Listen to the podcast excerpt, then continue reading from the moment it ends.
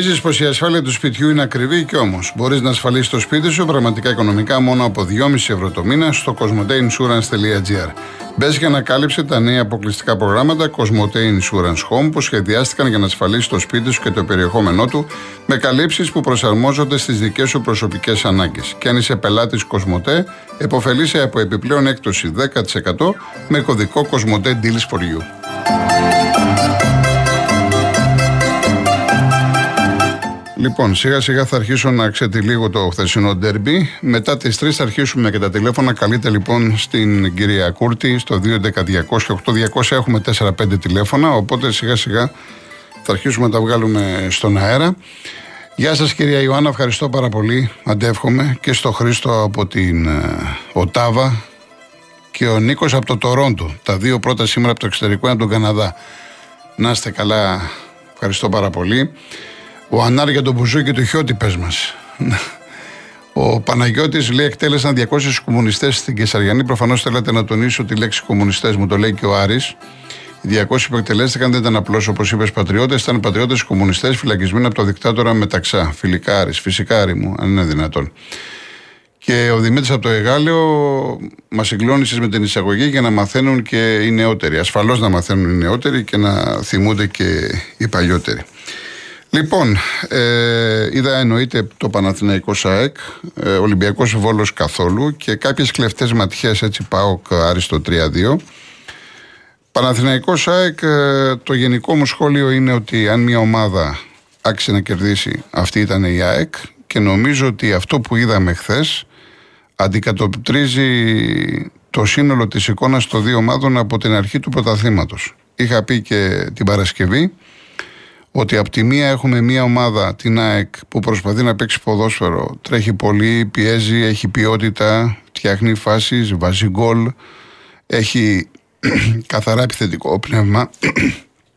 Κάτσε Γιώργο.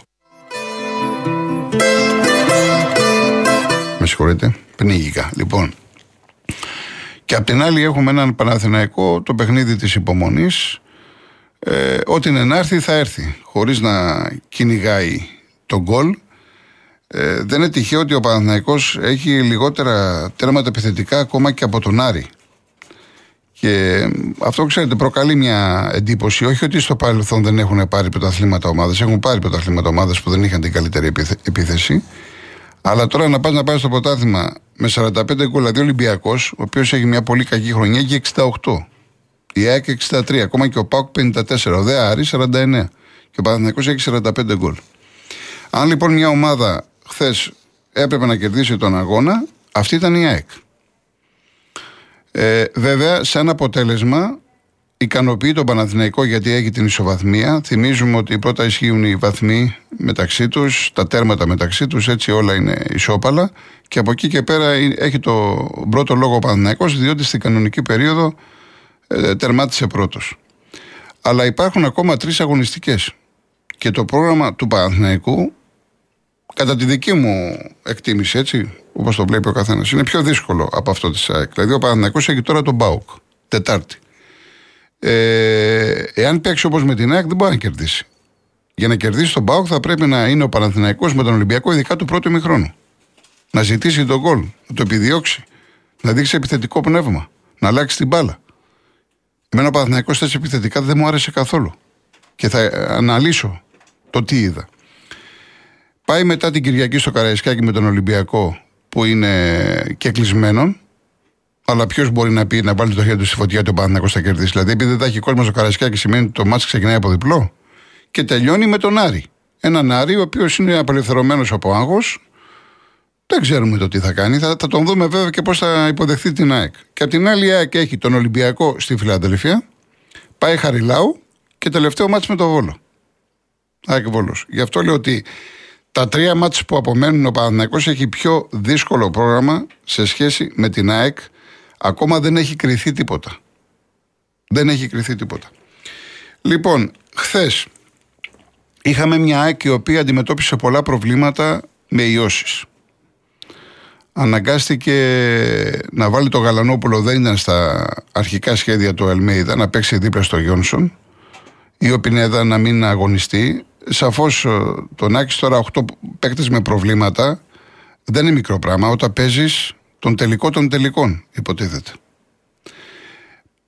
Μετά στο 15 υπάρχει αυτός ο τραυματισμός του Ρότα.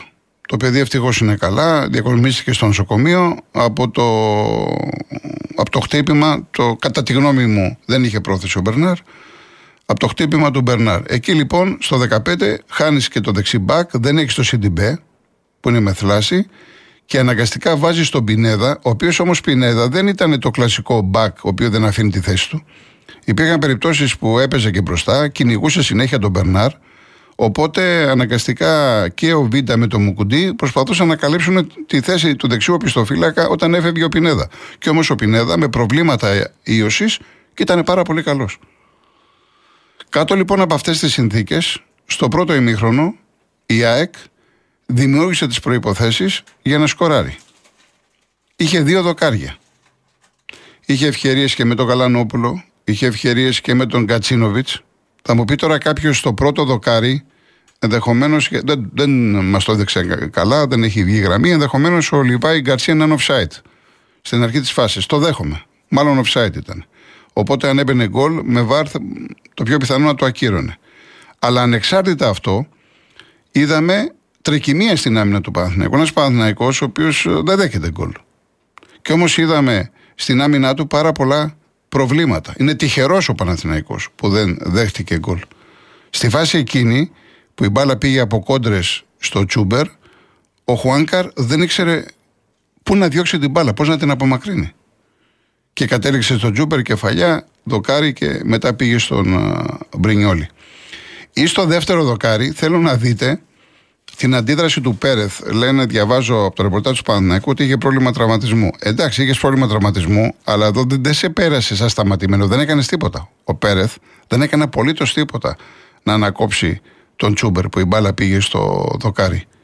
Και μετά είχε και μια δεύτερη κολλητά ευκαιρία η ΑΕΚ στο σου του Ελίασον. Δεν του έπιασε καλά. Δηλαδή, είδαμε μία ΑΕΚ στο πρώτο ημίχρονο να επιβάλλει το ρυθμό της στο κέντρο παρά το γεγονός ότι ο Παναθυναϊκό είχε τριάδα με Κουρμπέλη, Πέρεθ και Τσέριν. Αυτή η τριάδα ήταν κατώτερη των περιστάσεων. Δηλαδή ο Γιόνσον με το Γαλανόπουλο τους κατάπια. Τους κατάπιαν αυτούς τους τρεις. Συν ότι ο Τσούμπερ που δεν είναι αραούχο, δεν μπορεί να παίξει το, το ρόλο του αραούχο, βοηθούσε πάρα πολύ στο χώρο του κέντρου και είχε σε ένα φοβερό Λιβάη Γκαρσία που το παιδί αδικείται που παίζει στην Ελλάδα. Είναι πολύ μεγάλος παίκτη. Το λέω και δύο χρόνια τώρα, έτσι. Δεν περίμενα εγώ χθες να δω το συγκεκριμένο ποδοσφαιριστή. Υπήρχαν φάσεις που δεν μπορούσαν να το σταματήσουν οι Παναθηναϊκοί. Ήταν εκπληκτικός. Και εδώ πέρα θα τεθεί θέμα σίγουρα, γιατί τον κοιτάνε συνέχεια σκάουτερ, θα τεθεί θέμα να φύγει. Απλά το, το λέω για τους φίλους του, τους Αεξίδες. Είχες λοιπόν την ΑΕΚ να προσπαθεί να παίζει ποδόσφαιρο, να αλλάζει την μπάλα, είτε με κόντρα είτε όχι, να φεύγει μπροστά, με στόχο να σκοράρει. Με στόχο να βάλει τον γκολ. Στο πρώτο μήνα ήταν πάρα πολύ καλύτερη. Και απ' την άλλη, τι είχε σε ένα Παναθηναϊκό; Και εδώ, εγώ ξέρετε ότι μιλάω με καλά λόγια για τον Γιωβάνοβιτς, γιατί είναι ένας κύριος τζέντλεμαν, εργατικός, είναι μια συμπαθητική φυσιογνωμία. Από εκεί και πέρα όμως δεν γίνεται να μην του κάνεις κριτική. Δηλαδή το σχέδιο του Γιωβάνοβιτς χθες ποιο ήταν, να παίρνει την μπάλα ο Μάγνουσον και να κάνει βαθιές μπαλιέ στο Σπόραρ ή ο Κουρμπέλης; Αυτό έκαναν οι Παναθηναϊκοί. Η μοναδική φάση σε όλο τον αγώνα, η μοναδική φάση ήταν ένα στημένο του Μπερνάρ που η μπάλα πήγε στο Σπόραρ, έπιασε την κεφαλιά και πήγε πάνω στον Αθανασιάδη. Δηλαδή ομάδα που πάει για πρωτάθλημα, ομάδα που υποτίθεται ότι παίζει για τη νίκη και κάνει μία φάση αποστημένο και μετά το μυαλό της ήταν μόνο στην άμυνα. Και αναρωτιέμαι, άσε που όλες τις μονομαχίες τις, έκα, τις έχασε ο Σπόρα, όλες τις μονομαχίες, εάν έπιανε μια κεφαλιά, πού θα πήγαινε η μπάλα; Δεν είχε, δεν είχε παίχτη ε, συμπαραστάτη. Γιατί μετά το τέλος του αγώνα βγήκε ο Γιωβάνοβιτς και είπε ότι οι παίκτες μου δεν πήραν αποφάσεις. Τι εννοούσε, δεν πήραν ευθύνες. Φοβήθηκαν τον αγώνα, αυτό είπε ο Γιωβάνοβιτς σε ελεύθερη μετάφραση. Ναι, αλλά ποιο είναι το δικό σου μερίδιο πάνω σε αυτό; Δηλαδή έβλεπες τον Μάγνουσον να κάνει βαθιές μπαλιές. Δεν του είπες κάτω η μπάλα. Αλλάξτε τη. Ή στο κουρμπέλι. Είδες ότι ο Μπερνάρ τον κατάπιε ο, ο Πινέδα μετά που μπήκε. Για δεν έκανες κάποιες κινήσεις. Για δεν έφερες την ομάδα λίγο πιο μπροστά. Γιατί αυτή η παθητικότητα. Ο χθεσινός Παναθυναϊκό ήταν φοβικός. Ξέρετε πότε έφτιαξε ο Παναθυναϊκό και ισορρόπησε τον παιχνίδι; Όταν μπήκαν μέσα ο Κλέιν Χέσλερ και ο Τσοκάη, οι οποίοι δώσανε μια, μια οντότητα στο χώρο της μεσαίας γραμμής. Εκεί τον ένιωσε τον Παναθυναϊκό η ΑΕΚ.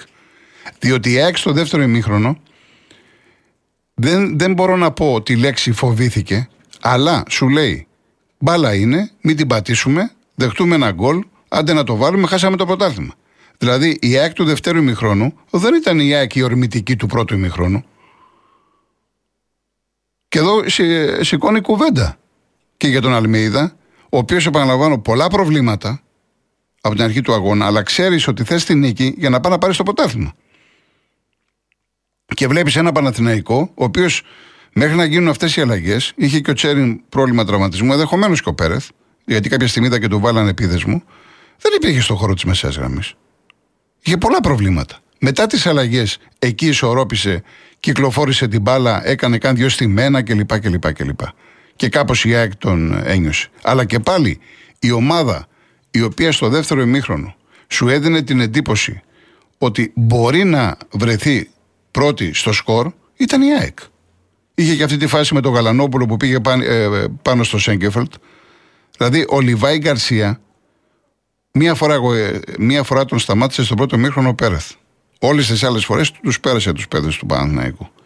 Ο, Λιβα, ο Λιβάη Γκαρσία, ίσως με πιο καθαρό μυαλό, ίσως με καλύτερες επιλογές, αν σήκωνε πιο γρήγορα το κεφάλι, γιατί του αρέσει μερικές φορές να κάνει και το κάτι παραπάνω, ενδεχομένως τα πράγματα να ήταν διαφορετικά. Θα μου πει κάποιος ότι ομάδα χωρίς ρέντα δεν μπαίνει πρωτάθλημα. Πολύ σωστό. Στο ποδόσφαιρο παίζει ρόλο και η τύχη. Και όπως έχω πει και λέω και χρόνια, ομάδα χωρίς αμυνά δεν μπορεί να πάρει πρωτάθλημα. Αμυντικά ο Παναθηναϊκός είναι καλύτερος από την ΑΕΚ. Αμυντικά επαναλαμβάνω. Είναι πιο σοβαρός, είναι πιο δουλεμένος στο ανασταλτικό κομμάτι. Γιατί αυτή είναι και η φιλοσοφία του προπονητή του Ιωβάνοβιτς. Εν αντιθέσει με τον Αλμέιδα, που υπήρχε ένα εξαιρετικό εξάρι στις ομάδες οι οποίες ε, ήταν όσο ποδοσφαιριστής, ειδικά έκανε μεγάλη καριέρα στη Λάτσιο, ενώ θα περίμενες να δίνει πολύ μεγάλη έμφαση, τον βλέπεις ότι του αρέσει να παίζει πολύ επιθετικά. Ένταση, τρεξίματα, αλληλοκαλύψεις. Αυτή την ΑΕΚ χαίρεσε να την βλέπεις. Και όπως ήταν χθες με πάρα πολλά προβλήματα. Κάποια στιγμή βέβαια στο δεύτερο φρέναρε, διότι επαναλαμβάνω πρέπει να κοιτάξεις, εάν δεν μπορείς να κερδίσεις ένα παιχνίδι, να μην το χάσεις. Το, λέγε, το διάβασα προχθές που το έλεγε και ο Κρόεφ. Και έχει δίκιο. Λοιπόν, πάμε στο διαφημιστικό και συνεχίζουμε.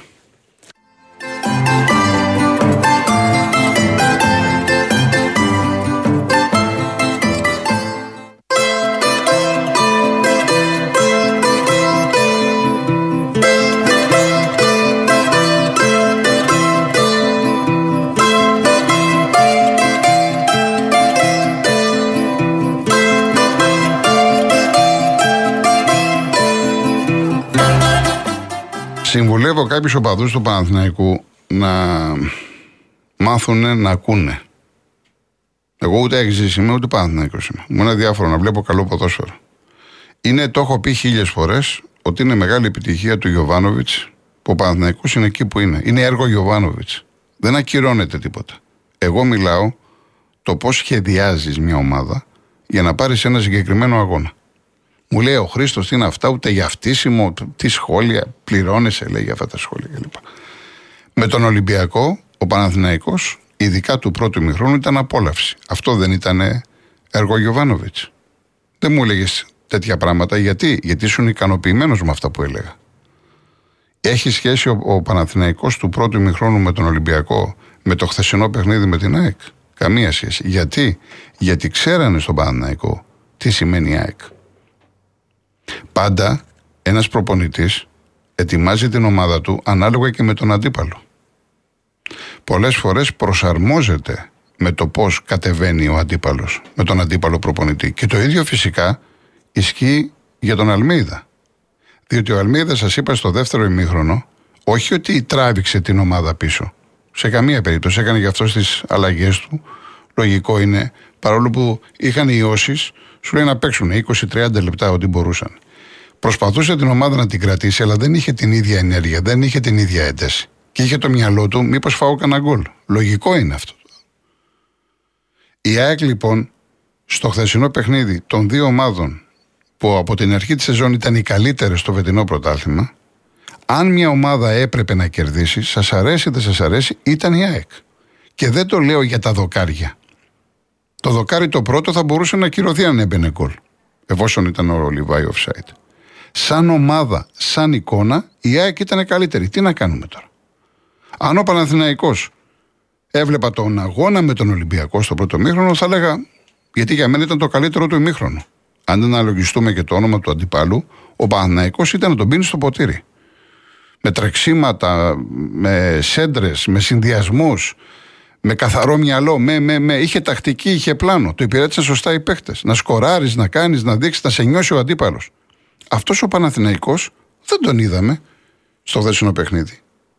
Και για μένα, στο μυαλό των παιχτών, έτσι, έκανε κακό το γεγονός ότι ήταν βολεμένοι και με την ισοπαλία.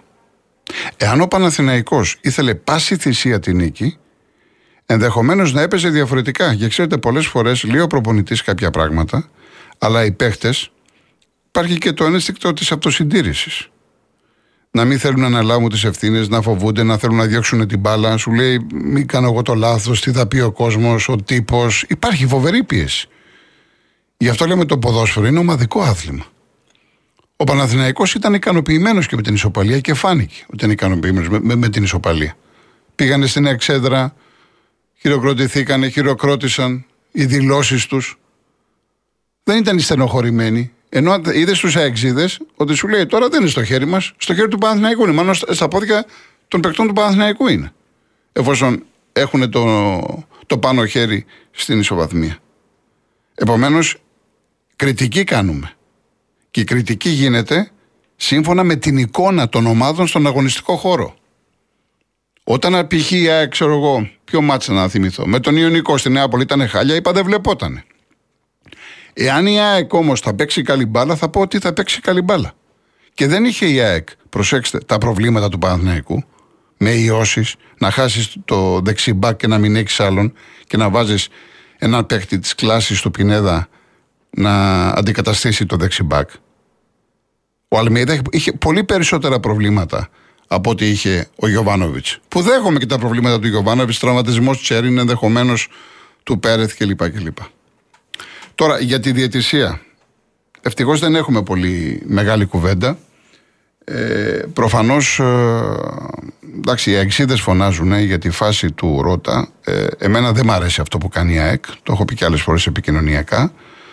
Η ΑΕΚ εδώ και χρόνια λειτουργούσε διαφορετικά. Φέτος ε, ε, χρησιμοποιεί μια άλλη φιλοσοφία, μια άλλη τακτική. Νομίζω ότι είναι άδικο αυτό το οποίο λέει για τη διαιτησία. Εάν κάποια ομάδα έχει παράπονα, μπορεί να έχει παράπονα, είναι ο Παναθηναϊκός όσον αφορά τις κάρτες. Για μένα είναι τρία τα θέματα που πρέπει να σταθούμε στη διαιτησία του Πορτογάλου. Η πρώτη φάση του Περνάλ με το Ρότα είναι φάουλ και κάρτα όχι όμως για το χέρι, για το πόδι που κάνει ο Μπερνάρ στο Ρότα.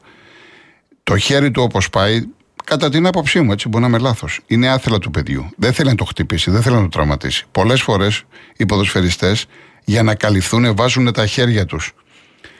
Να ξέρετε ότι και ο Άβυλα τότε που έκανε το πέναλτι στον Ιωαννίδη αυτό ήθελε να κάνει. Απλά δεν το έκανε καλά.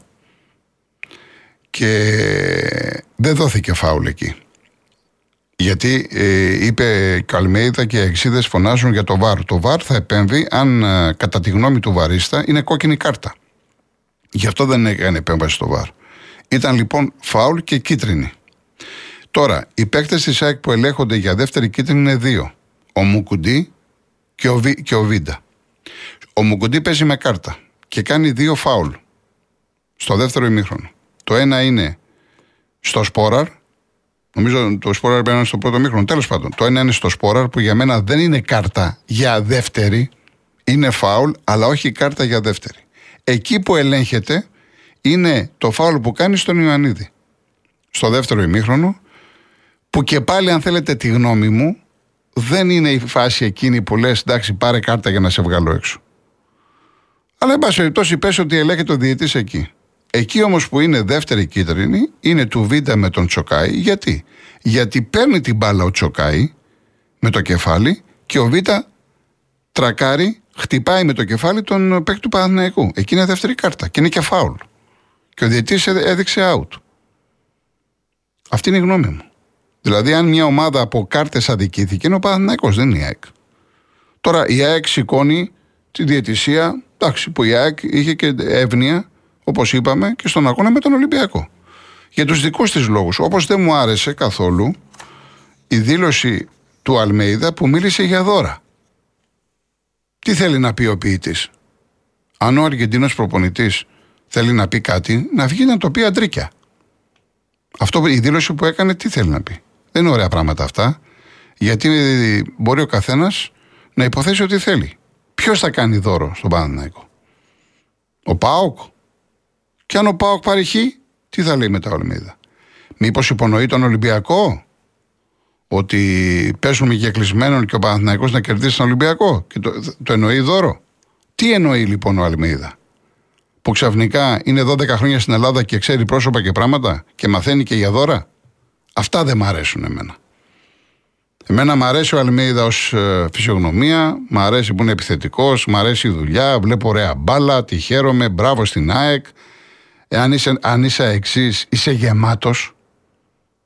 Εγώ σας λέω δεν πάρει το ποτάθημα η ΑΕΚ. Είσαι γεμάτος. Στο γήπεδο σου, 32.000 κόσμο, γιορτή στη Φιλαδέλφια, όλα ωραία και καλά. Γιατί λοιπόν τώρα, εάν δεν το χαλάσεις, αρχίζεις και μιλάς για δώρα κλπ. κλπ. Εδώ να μου επιτρέψετε να πω ότι είναι και η ΑΕΚ συνολικά λάθος ως οργανισμός, αλλά και ο συγκεκριμένος προπονητής. Ενώ βλέπετε ότι ο Ιωβάνοβιτς παραμένει πιστός σε αυτή τη φιλοσοφία που έχει. Πάρα πολύ χαμηλή τόνη. Και μάλιστα ο Ιωβάνοβιτς ξέρει πάρα πολύ καλά τι ισχύει και τι γίνεται στο ελληνικό ποδόσφαιρο. Διότι ως ποδοσφαιριστής του ιστορικού Ηρακλή έχει βιώσει πολλές αδικίες στο πέτσι του. Υπήρχε, υπήρξε μεγάλος παίκτης, μεγάλο δεκάρι. Έχει μάθει τα ελληνικά, ξέρει την ελληνική κουλτούρα, την ελληνική νοοτροπία. Έχει περάσει και από την Κύπρο με επιτυχία με το ΑΠΟΕΛ, έχει κάνει σπουδαία καριέρα. Οπότε ξέρει, ο Ιωβάνοβιτς τουλάχιστον θα μπορούσε να μιλήσει και τα έχει βιώσει. Εσύ, Αλμίδα, γιατί μιλάς και, και λες για δώρα; Αλλά εφόσον λες για δώρα, να τα κάνεις συγκεκριμένα. Τι εννοείς δώρα; Έτσι, για μένα αυτό ήταν λάθος. Λοιπόν, ε, τι άλλο βλέπω εδώ που με ρωτάτε; Για τον, ε, ναι, είπαμε για τον ε, Μπερνάρ. Εντάξει, ο Μπερνάρ, Χρήστο μου, ε, ξέρει μπάλα. Δεν το συζητάμε. Αλλά αυτή τη στιγμή ίσως δεν έχει βρει το ρόλο του, δεν έχει κουμπώσει. Εντάξει, έβαλε, είδες στον Πάουκ την κολάρα που έβαλε. Όπως ήταν του ήρθε, το έβαλε. Από εκεί και πέρα, όταν τον κυνηγάει ο αντίπαλος, δεν είναι ας πούμε Λιβάη Γκαρσία. Το Λιβάη τον κυνηγούσαν τρεις και τέσσερις. Γιατί ο Λιβάη Γκαρσία έχει άλλο στυλ, παίζει με άλλο αέρα. Δεν σημαίνει ότι ο Μπερνάρ δεν ξέρει ποδόσφαιρο. Δεν βγάζουμε τους παίκτες ότι είναι άχρηστοι κλπ. Είναι και θέμα πώς παίζει η ομάδα. Είναι αυτό που σας λέω, έχετε φαγωθεί τώρα οι Ολυμπιακοί πολλά μηνύματα και στο Instagram για τον Μπιέλ. Ο Μπιέλ ξέρει μπάλα. Το ξέρουμε ποιος είναι. Το αν αυτή τη στιγμή είναι αγνώριστος, πρέπει να δουν στον Ολυμπιακό τι φταίει. Δεν σημαίνει ότι ξέχασε το ποδόσφαιρο. Και να δουν και τι θα κάνουν εν ώψη της ε, νέας σεζόν. Μην με ρωτάτε για τον Ολυμπιακό, δεν έχω δει καθόλου. Έχω δει μόνο τα highlights.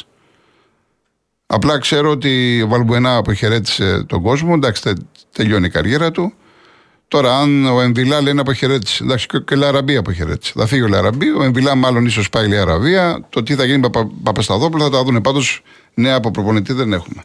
Για το ΠΑΟΚ ε, Άρης που είδα και εδώ, είδα εντάξει, λίγα, πολύ λίγα στιγμιότυπα, τα highlights και λίγα ζωντανά. Ε, το μόνο που έχω να πω, για, με ρωτάτε για τη φάση του 30 που φωνάζει ο Άρης. Τηλεοπτικά είναι μια φάση που είναι ο Κουλιαράκης με τον Παντέο Γκαρσία. Τηλεοπτικά φαίνεται πέναλτι.